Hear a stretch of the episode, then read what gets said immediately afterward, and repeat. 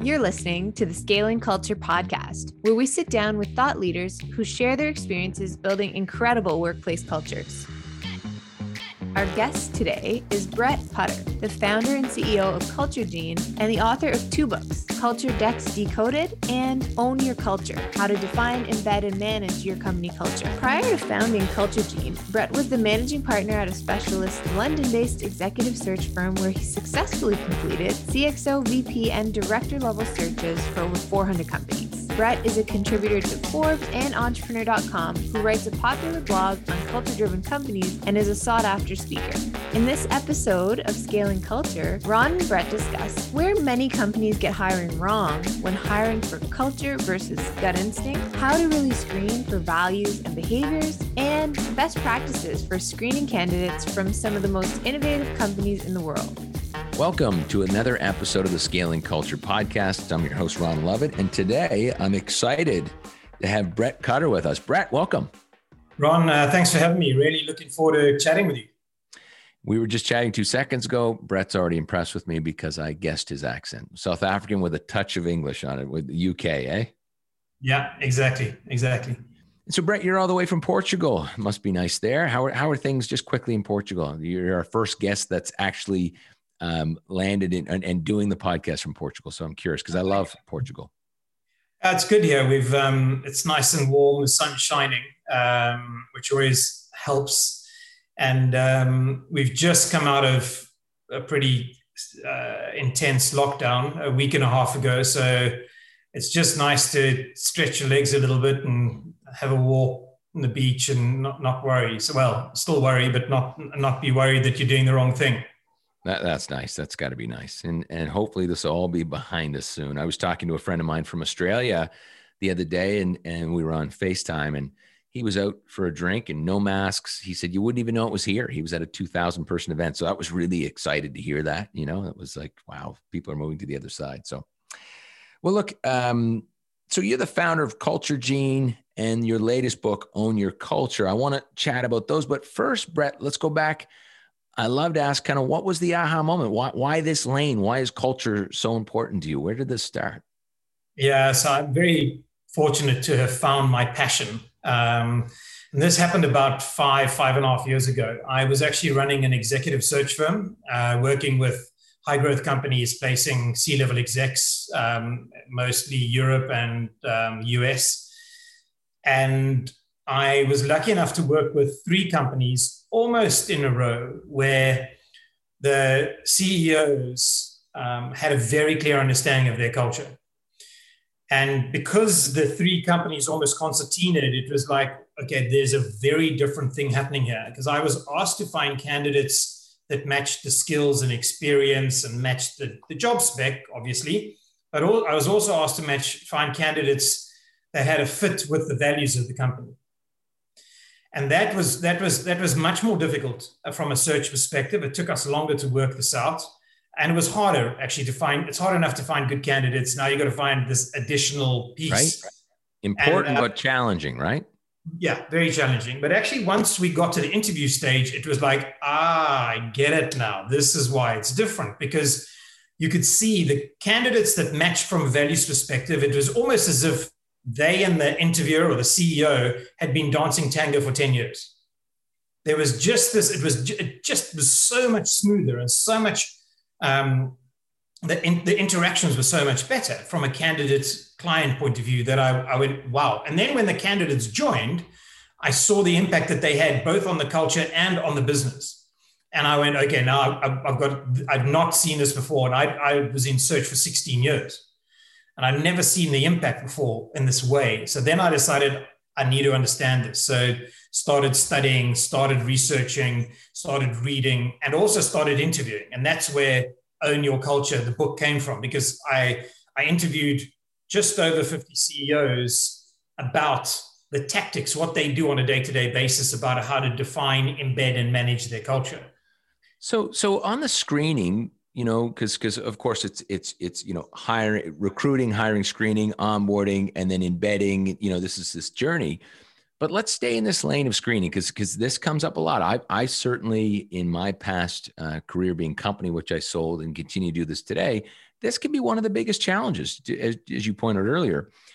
What did and, and, and I want to I'm going to make a, a, an assumption that the companies that are screening for culture uh, have a, a more um, stabilized culture i.e they have their value set. It's not you know that, that they they are clear about their values. Am i wrong? When you're going to screen for culture you at least have to know what your culture is. It's or else it's literally impossible. Would that be fair?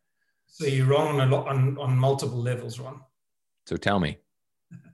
So so first of all no. Um, people don't people try and screen for culture but and don't have their values defined Secondly, so how do you do that so go let's go let's stay there for a sec if because I can tell you, I owned a company and I didn't have my values uh, defined. And so when that in that space, I had culture. I certainly had a culture from those within arm's length, but I had a national company and I probably had 15 different cultures. So how do I do that? Yeah, so it's impossible to hire for culture fit. It's everybody who says we hire for culture fit. I ask this question: Can you please accurately define your culture to me? Describe it accurately, please and I and I sometimes will get some waffle about mission and vision and values, or I will get this usual stuff, dynamic, blah blah blah, and it's it's completely it's nonsense. The reason for that is because culture is this um, random combination of good and bad behaviors, norms, habits, principles, beliefs, communication styles, um, procedures, policies, etc., etc., and processes, and so on, and your values, mission, and vision. So it's this more moving feast of a thing that nobody can accurately describe and is changing all the time. So how can you hire for culture fit? It's impossible. You're actually hiring for gut instinct. You're hiring on intuition. Yeah, you know, I'm, I'm curious because I would um, I would like to pre re-challenge you on this, but I want to. I'm curious. So let's keep going. So so how do we do it? On gut so, instinct. How do you scale that? Well, you can't. And the problem with gut instinct or intuition is it's it's mine today how I feel. So if I woke up with a hangover because I had I had two bottles of red wine last night, I'm not feeling up to it. So how I feel that in that moment is based on how I'm going to feel about this person. It's about instinct, it's about feeling versus hiring for values fit. So what I do with my clients is I say, okay, let's if you don't have values, let's define your values. The problem with companies is they define their values and they used to stick them up on the wall when we worked in offices, and then nothing changed. They tick the box.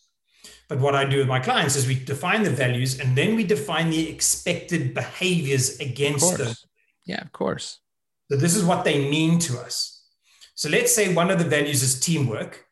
And in my company, the expected behavior is the team always comes first we design interview questions against those expected behaviors. So the interview question is when last did you take one for the team and why? Yeah, yeah, yeah. We're, we're saying the same thing. So I, I do believe you, yeah, that you can screen for culture. I was going to say that differently. I was going to say that, you know, in our value system, you know, people need to embrace change. And so we do the same thing. We go back and say, hey, Brett, when was the last ch- change you made in your personal life? The last change you made in your professional life? When did you lead change? When you followed change? And so you're, you're screening for the attribute.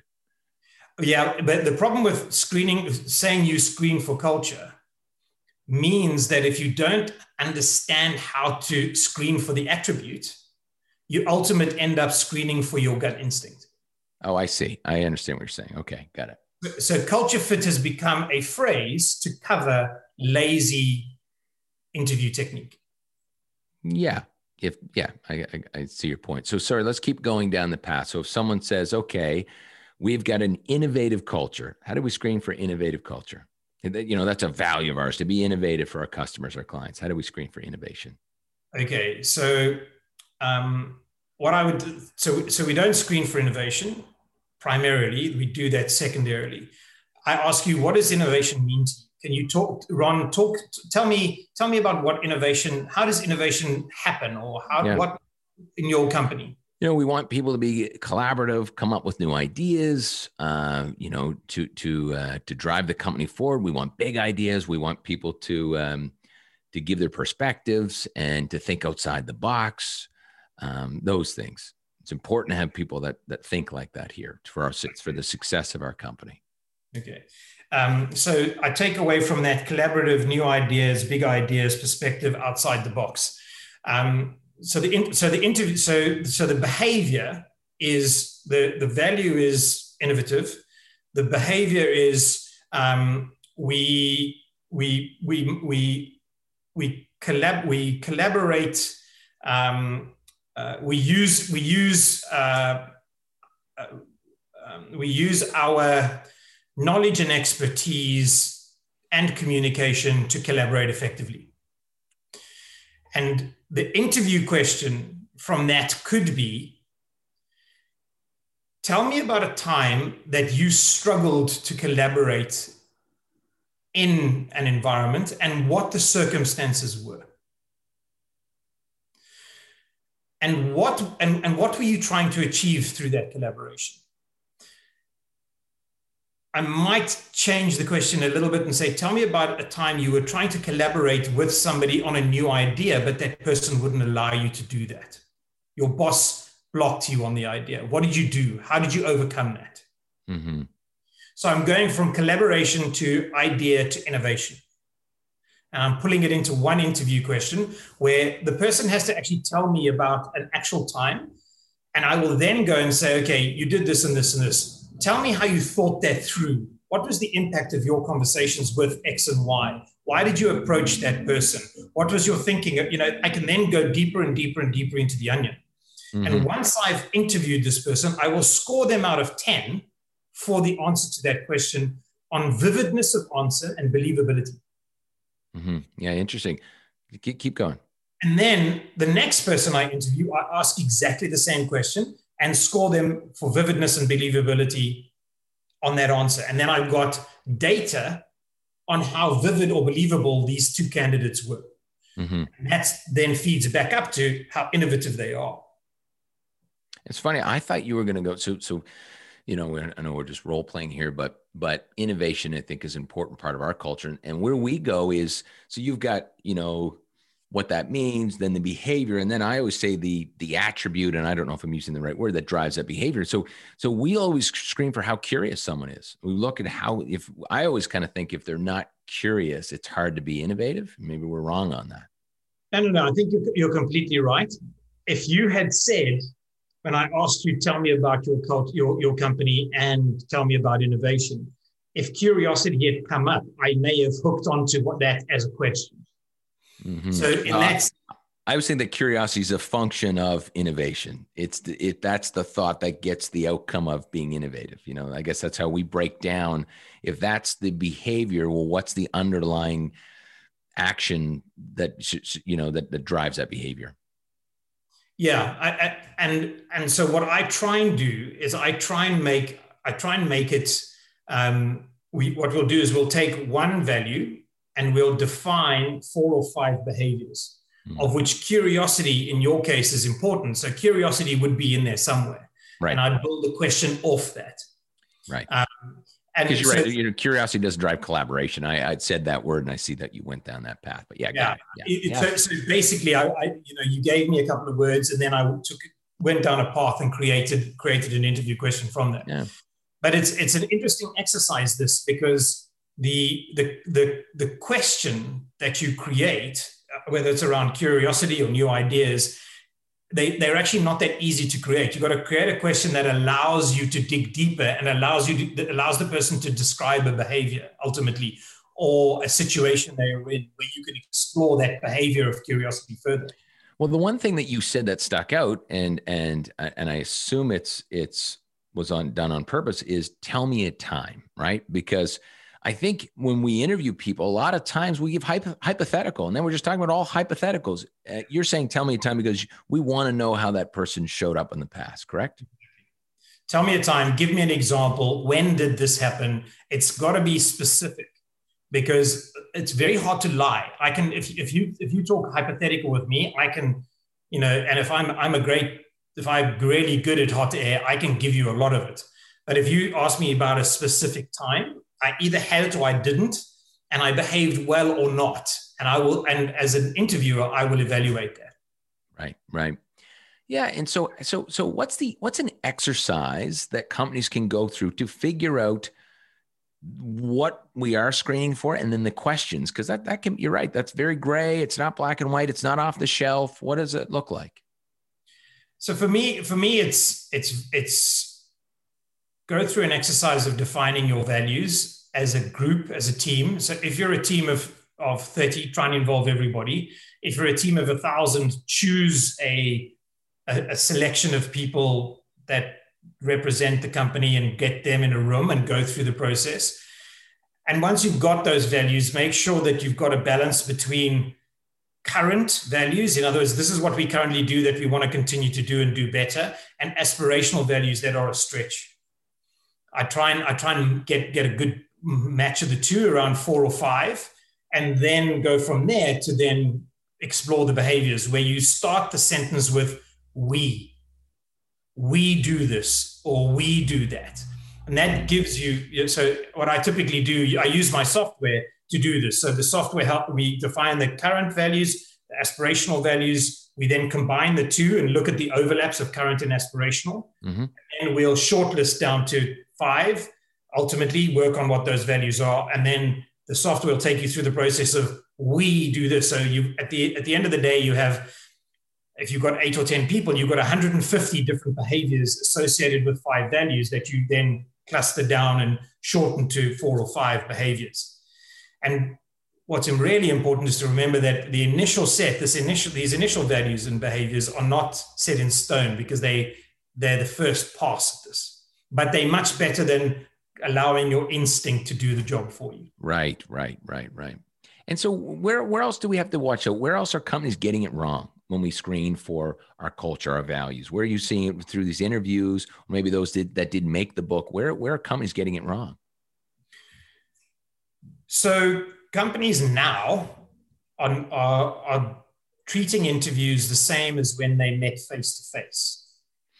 So you know, people are still doing interviews like this, and they're somehow trying to intuit this person's good enough or not.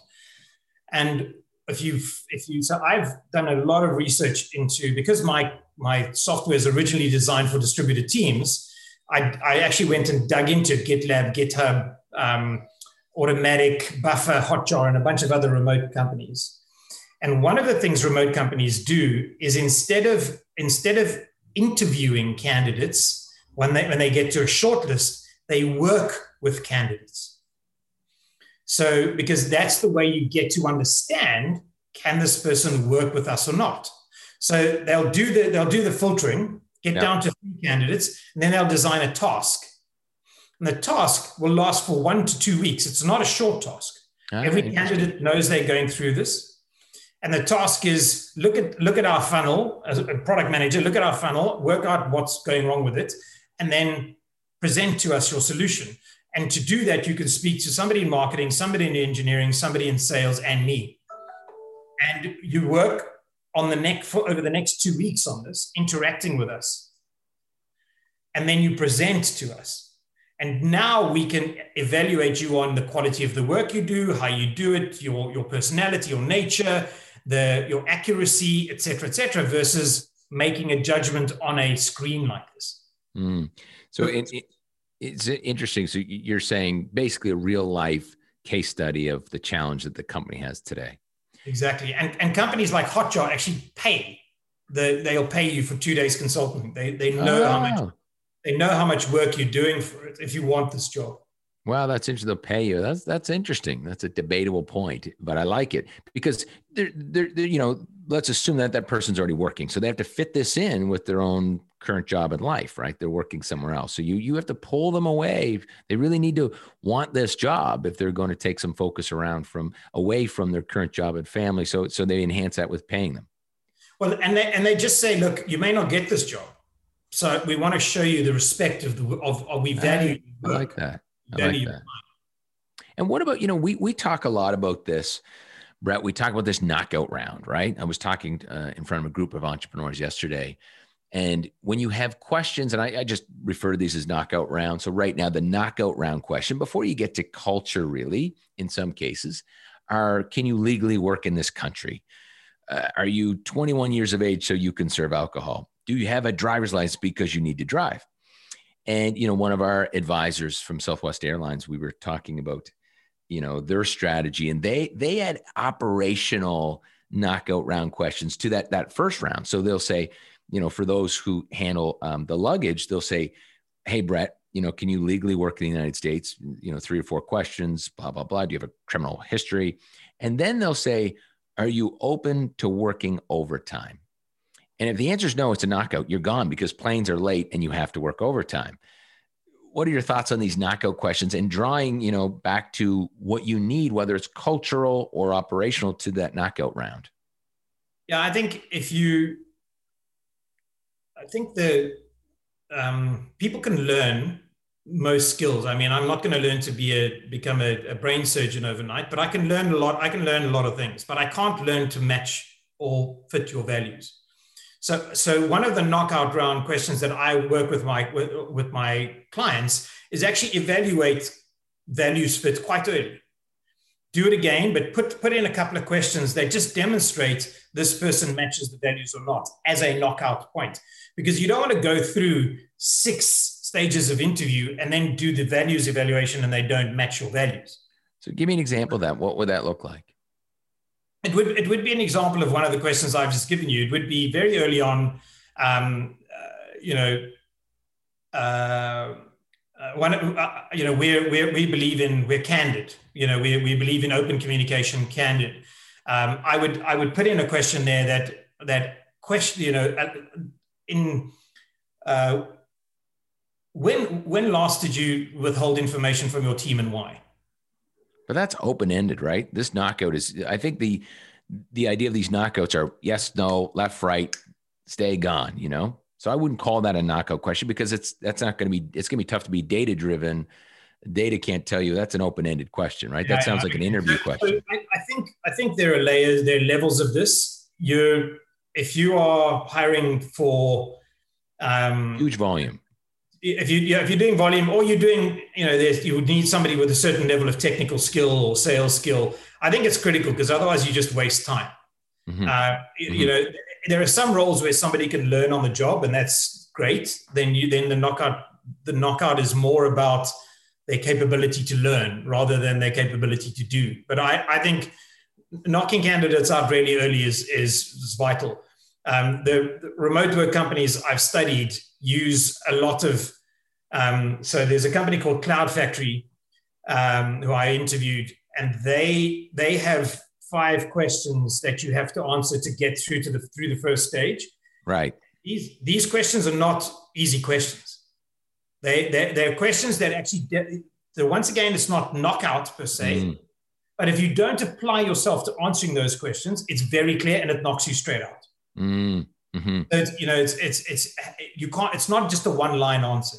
Yeah, we, we we did a similar thing. I've got a, a company that does affordable uh, living throughout Canada, and we're getting into the U.S. and um, and we we were looking for accountants, and so we had a knockout question, very quick, and then we moved to I think what you're talking about, which said, look, you know, um, late rent collection uh, late rent, er, rent collection is a challenge for our company. Here's where, here's where we want to get to. Here's what we've tried. Here's what has worked and not worked. How would you solve this problem? And we probably had 35 people in an open forum online before we met anybody solve that problem. Uh, those who didn't fill it out, they were done. Uh, those who did fill it out, we, you know, through that and some other questions, we probably shortlisted five, but we had information that we applied to the business from 35 very smart people. So I love that kind of hybrid work your way through through problems to see how smart someone is and, and what they're willing to commit to um, out of the gates. Yeah, I uh, the the other side of that um, knockout question is the value answer. Um, so so every interview that I hold or every interview I'm involved in in some way, there's a question that I script that is going to give me that's going to help me improve the, my business.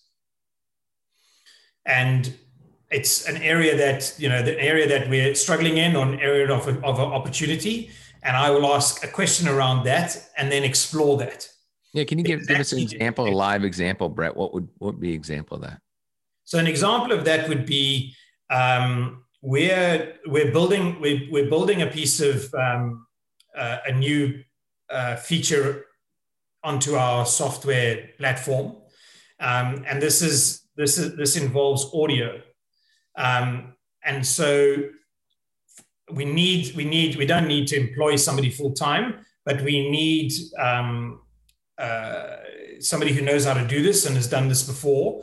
So the, the interview process gets us to that stage. We know that these three people can do the job. Mm-hmm. And then what we'll do is say, okay, there, here's the challenge. How would you solve this to right. all people? And actually, the, one of them is going to come out with a real value to us. We may hire them, but we actually could get value from the other two as well. Right. So it's about understanding this is our area of opportunity, and we want people, smart people, to apply their minds to this and share it with us as part of the interview process because we could take something away from that. And actually, if the question is well structured, we will take something away from it. Yeah, and you know we've done this multiple times. I'm curious your thoughts on this, but we'll do a two-tiered approach in the interview. One will be a past problem. Will be a past problem which we've solved, and we present it like a case study to someone in the interview, and we'll see did they solve it you know, not as well as we did, the same, or even have a better way to solve that past issue. Uh, and we love those questions. Then we move into current real life problems that we haven't solved. What do you think of that? Is that a waste of time or is that a good strategy?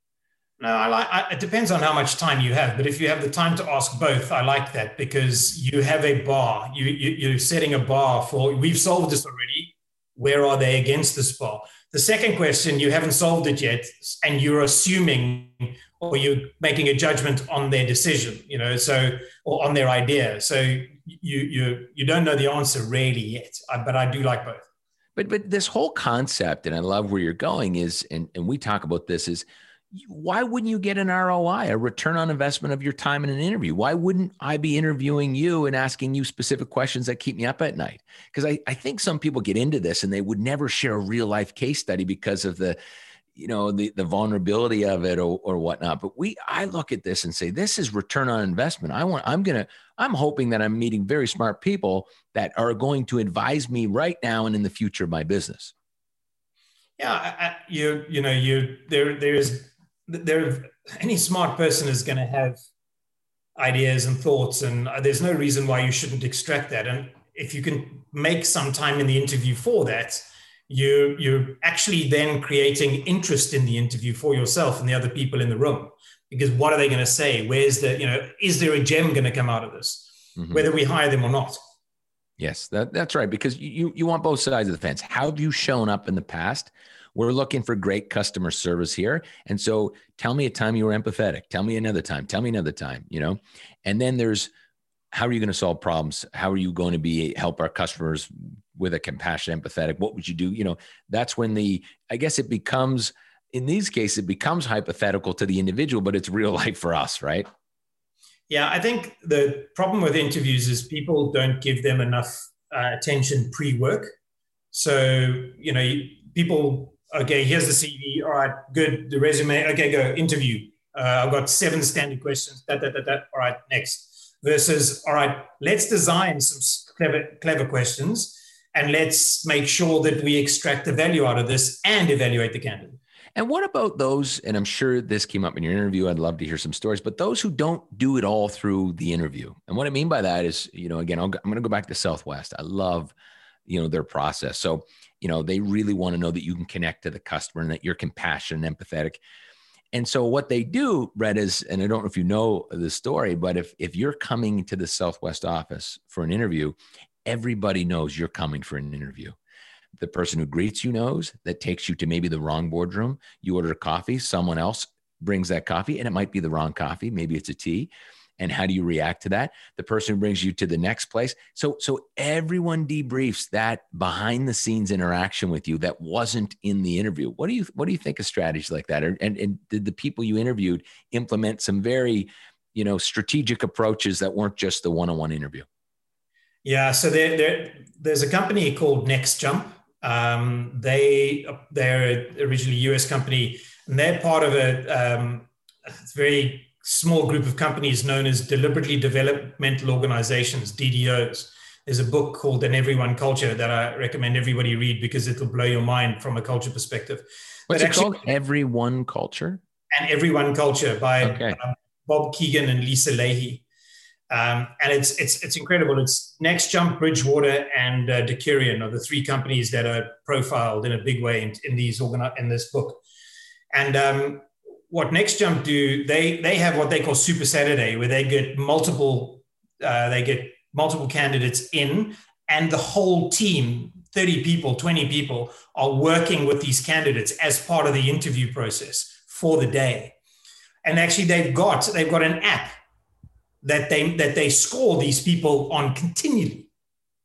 Interactions conversations questions you know they'll go candidate x score on the app. Candidate y score on the app. And they they're so at the end of the day they actually have a uh, a war room where you can see which candidates are trending up trending down which candidates are it's it's brilliant and, and it, is Brett, is this a public forum? So all 10 answer one question, or what does it look like in real life? Not, no, it'll, it'll be in some cases there are deliberate questions, but in other cases it's just this is with the interaction I had, thumbs up, thumbs down, uh, flat. You know, it's it's a mm. it's literally a um, and if and if there is a if there's something that that that somebody wants to highlight, like negative behavior or uh, poor response or awesome response, then they will actually they'll put in this is the situation, this is what happened. Yeah, I love that. But it's it's just it's just these touch points over the course of eight hours where where where you can just see how some candidates just rise to the top and other candidates completely crash. Very interesting. We we had a another guest, John DiJulius. I don't know if you he runs a, um, a customer service revolution um, um, conference. He's got one coming up, I think in September in Cleveland, and he was talking about doing um, interviews um, where, where the candidates are all in the same room. And I was like, oh, that just seems so awkward. And he says, you know, and, and we'll ask a question. And depending on what role we're looking for, if it's a leadership role, you see who's going to stand out of the crowd. And the other thing that they looked for um, was how people interacted with each other. Like if you gave, you know, you and I are in the room and you gave an answer and, and, and maybe it was the wrong answer. And I kind of looked over, made a face, and was like, oh, Ron Lovett gone, right? Like they would watch how people treated and inter- interacted. Have you heard that too? Or is it? Uh... exactly what Next Jump do. So Next okay. Jump will have, will have 20 people in a room. And what, and what I like about them is they're looking for grit, they're looking for determination, they're looking for humility, they're looking for learning. And so they'll do one of the examples is they may they may randomly assign teams, ask them to do a presentation give them feedback, and then ask them to do another presentation and see how they adapt to the feedback they got, both as individuals and as a group. And then you see the humility come in. You see, so the people who are quiet, they may go and say, you know, you need to you need to stand up for your ideas a little bit more, and see an hour later, do they stand up for their ideas a little bit more or not? So it's it's it's, it's beautiful to watch. Actually, I've been lucky enough to go in and and and watch these, and it's incredible to see. It's uh, oh yeah, fascinating. The, the psychology of it is, is mind mind blowing. So, so give us, you know, give us an overview of some of the other incredible strategies that people are utilizing to own their culture and develop a better culture. What's some of the best stuff you've seen that more, more like what we're talking about here? So, a slightly different example is um, a, CEO, a, a, lady named Alicia Navarro was the CEO of Skimlinks and um, they when they they raised um, they raised a big enough round to, to have their own office and to spend a bit of money on the office she designed the office so that the kitchen area was in the middle of the office and in the center of the kitchen area was a toaster. And the toaster was there because when you when you smell the smell of toast in the morning you're either in your home or in a hotel where you feel comfortable, you feel safe, you feel, you know, almost a, fam- a family type feeling. And that's what she wanted to, pro- what, what she wanted to project was this family type feeling. So some CEOs go to that level of detail to, to really drive their culture home. Um, another, a, a couple of examples of, of companies learning how they said one thing and actually delivered the other was um, a company called Gideon, run by a guy named Martin Roerink in Amsterdam. They transparency was was was one of their one of their values, and they were very big on it. You know, open numbers uh, on a monthly basis, you know, talking about successes, failures, etc., etc., both personally and as, as an organization. One day, one of the one of the just a general member of the team came to him and said, "Martin, what do you and the senior leadership team talk about the Monday morning meetings? What are the decisions that are taken there?" And he answered the question, and then he was slightly taken aback because actually that shouldn't be a question that should be asked if you're a transparent business. So he went back to the person who, who asked him the question and said, "Would you mind coming in and sitting in on our meetings?" And the only thing I'd like, I'm going to ask you to do is report to the to the company on, on, on a weekly basis for a couple of months, and then we'll bring somebody else in. And that they instituted that so that every every two or three months or six months, I can't remember now, they have somebody sit. They they, they have changed somebody and somebody sitting in on their on their weekly meetings so that there is full transparency. I like that. That's great. It's good good strategy. You know, it remind me a little bit of. I don't know if you've read um, Nine Lies About Work, Marcus Buckingham and Ashley Goodall. Have you read that book? Uh, I haven't. It's excellent. We've had Ashley on the show, and one of their lies that they talk about is best plan wins and they say it's it's BS. It doesn't work because mm-hmm. when you get in the C suite, you oh there you go, boom, you got it. Starting literally, I'm just starting it right now. It's, it's, it's look. That was probably my favorite book of, I guess it was 2020 or maybe 2019 when that came out. Loved it.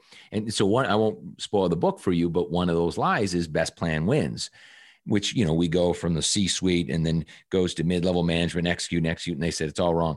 You need to once this, you know, once you've des- designed your strategy, whatever it's going to be, you push it down as quick as possible. You engage yeah. the front lines, get them right there, let them know what you need help with, and and not just tell them what to do and how to do it. And I love that. I think he was spot on. Yeah, yeah. I I am um, there. There's one of the really cool ones was uh, there's a guy named Mark Organ who. Um, he founded Eloqua and sold it to Oracle for 871 million.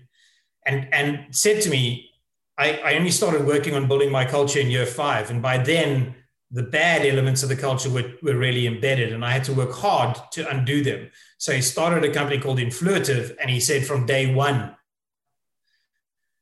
we invested in defining our values. And actually, after a couple of months, he bought out his co founder because he, they realized that the, the, the, the there was a, a, mismatch in the values and how they interpreted the values. So from from day one, get you know, it's not working. I'm going to buy you out. Thanks. Let's you know, let's start again. But he actually he threatened to fire people if they didn't if they couldn't demonstrate to him that they'd taken three weeks holiday a year. Wow, that was his. That was so important. I'm going to fire you if you don't take three weeks holiday. I mean, it's aggressive, but I understand. Yeah, you know, uh, you know, it, it.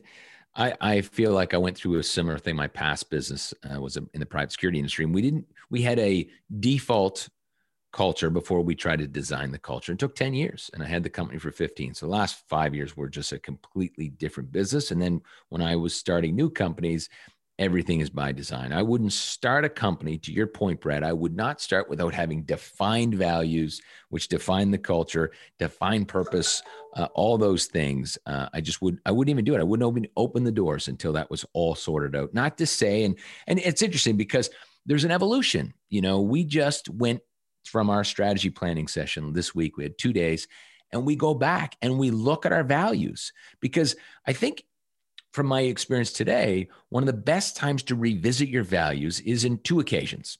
One is you've let someone go that didn't live your values. And then the question is, what did they do? Why didn't they live? Well, you know, Brett never took responsibility, pointed the fingers at everyone else. So we would take that moment to upgrade our values and say, we need to now implement that. You take responsibility and own it every time. We want to protect ourselves. But the other side of that is sometimes you have an employee who joins who is just doing something incredible that has enhanced the team, enhanced the company, and that becomes a new standard. Let's put that in our values. Are you seeing that? Is that part of the process? When when do you when should companies go back and and re-engage their values? Because I think some look at it as no, it's done. It was done and it's over.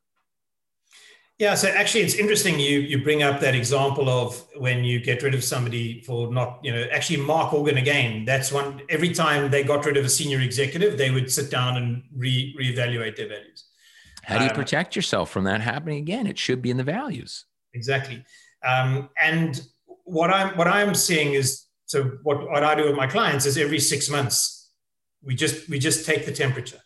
What's happening? Are the behaviors still relevant? Are the values still relevant? We've hired another 20 people. How are we doing? Is the culture moving in a slightly different direction? What's demonstrating that? And you know, is that should we pull it back, or do we now start to think about changing our, our values? The values values are, are, are wonderful because they are more consistent. They they're, they're more consistent over time, but they're definitely not always set in stone. I completely agree with you. Yeah, yeah, it's interesting. So, um, Brett, what else? You know, what else that we haven't talked today uh, about that you think is extremely important for for our listeners that that would drive a lot of value to them? I think the I think I think understanding that this pandemic we're going through has changed is changing your culture. The culture you had pre-pandemic is not the same as the culture you have now during the pandemic and won't be the same as your culture post-pandemic. And so if you were lucky enough and fortunate enough to have invested in your culture pre-pandemic, you're probably finding this easier as a transition, but it's really important to double down on mission, vision, values because people don't concentrate as well now. You know, there's all sorts of things popping up on my screen. I'm not hearing what you're saying because I'm my child is over there or the dog or somebody just buzzed or whatever it is. You know, I'm at home and I've got all these interferences. So that over indexing on communication and reminding people about your vision and mission and values and what you're doing and why you're doing it for and what the underlying why is is you know is really critical right now. And then when you move ultimately to a hybrid model or a fully remote model, is actually to build a culture, to re-engineer your culture for that space. Because it's not the same. It can't be the same. Documentation won't be the same. Process definition won't be the same. Communication collaboration, social connection won't be the same. Even I'm seeing CEOs who think that when we finally go back to what's the new normal will be, which is hybrid, I can run my business the same way. You can't because you will have remote work people all the time working. And sometimes people will be working remote, either a small percentage or a large percentage. And if you treat them like second class citizens, they are going to go to a place where they can be a first class citizen. That's interesting you know, and I think a lot about this, and and and and quite frankly, I think larger, I don't know how to label this, old school, old structure uh, organizations are going to have the biggest impact in what you just talked about. I feel really lucky. We were a little virtual. We were basically virtual before. We had an office shared space that you could use, not use. So we didn't miss a beat, but we did change. I think everybody's going to change, and for us, you know, if I had to, if someone said, "What was the biggest change, Ron?" It would have moved towards looking at the whole individual just versus just the at work performance of the individual. So, you know, we've implemented um, coaching, outside coaching to help people as the individual. It doesn't have to be work related, and physical coaching, one on one trainer, you know. So these were small things that we started to implement as we started to say, look, we, we, we need to care about the whole person and be purpose, purposeful about that versus just Brett at work. What do you think about that? Does that make sense? Is that something everybody should be doing? Yeah, I think I think it's critical, and actually to take that coaching one step forward to your mid-level managers or your, your senior managers. Um, there, there's there's been a bunch of studies demonstrating that the leadership uh, traits required for in-person office-based work are not the same as the leadership traits required for remote or hybrid work. It's much more about actually being a coach. So actually, I would I would I would give people coaching but I would also teach them how to be coaches mm. themselves so that they create the environment for their colleagues or their, their, their line, you know, their direct line to fulfill their potential. This is, there's, there's a nuance here that, that most companies, most leaders are not thinking about yet. And I love the idea of, you know, of, of giving that coaching and treating people looking at their full selves. I think well-being is, you know, we, everybody's under stress, everybody's ang- under anxiety Mm. This is such an this is almost like being at war. Right, right. Uh, you just can't see you can't hear the bullets. Yeah, and, and look, I changed my my perspective on that because, and and I'm just using this phrase, but I think there's kind of surface coaching and deep coaching. Deep coaching is really like having patience and Brett, I'm going to help you bring out the best in yourself. I'm going to go deep with this blind spot and help you through the process and and you know through the the book we're releasing in 60 days uh, scaling culture and i don't know if you read uh, Greg Thompson's book, Master Coach. It's unbelievable. I mean, I just read that book. I was like, I am not a good coach. It was a, a big aha moment for me. Um, and I've got to spend some time with Greg and really get to understand what coaching was. And through all of that, I was going to go from we need to train people how to be coaches here to okay, there's an aspect that I think is important, and we we we certainly have process around that. But we went outside to find expert coach. You know, that was the decision yeah. we made, right? I just don't think we're. I'm not going to be as good as we. We use a, a gal Justine, um, and she's ten times a coach I'm ever going to be, and I think that's more valuable objectively to the organization. Yeah, I, I would agree with that. I think I think that both coaching as as an individual one to one, but demonstrating that you can learn to coach people.